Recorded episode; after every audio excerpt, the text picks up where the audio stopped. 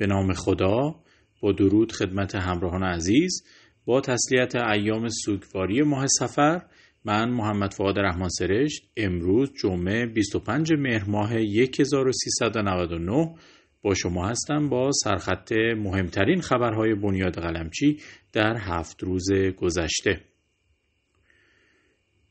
در آزمون هفته گذشته جمعه 18 مهر ماه تعداد 36239 دانش آموز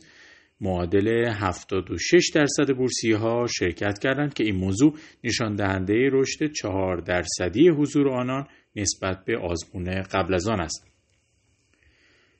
طبق آخرین آمار اعلام شده از واحد بورسیه تعداد 49612 دانش آموز کنون برای سال تحصیلی جدید تحت پوشش بورسیه بنیاد قلمچی قرار گرفتند که این آمار از پیوستن بیش از 2000 دانش آموز جدید به خانواده بورسیه طی هفت روز گذشته حکایت دارد.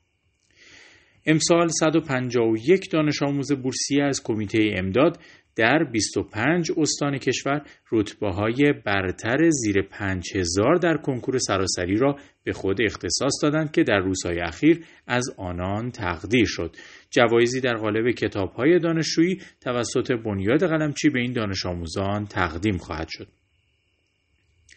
استانهای کوهگیلویه و بویرحمد با 22 دانش آموز و خراسان رضوی با 19 دانش آموز در صدر جدول بیشترین رتبه های برتر بورسیه از کمیته امداد در کنکور امسال قرار دارد و نکته قابل توجه این که فقط بخش قلعه رئیسی استان کوکیلو و بویرحمد 11 دانش آموز رتبه برتر را به خود اختصاص داده است.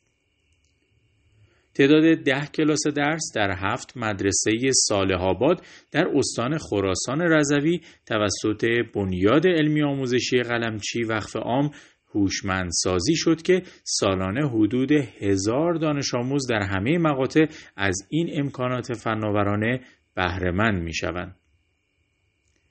23 مهر ماه یادآور افتتاح چهار مدرسه اهدایی بنیاد قلمچی در روستاهای سلطان آباد، زیدیه، کانیالوچه و روزان استان کردستان است که همه ساله میزبان بالغ بر دویست دانش آموز از این روستاهاست.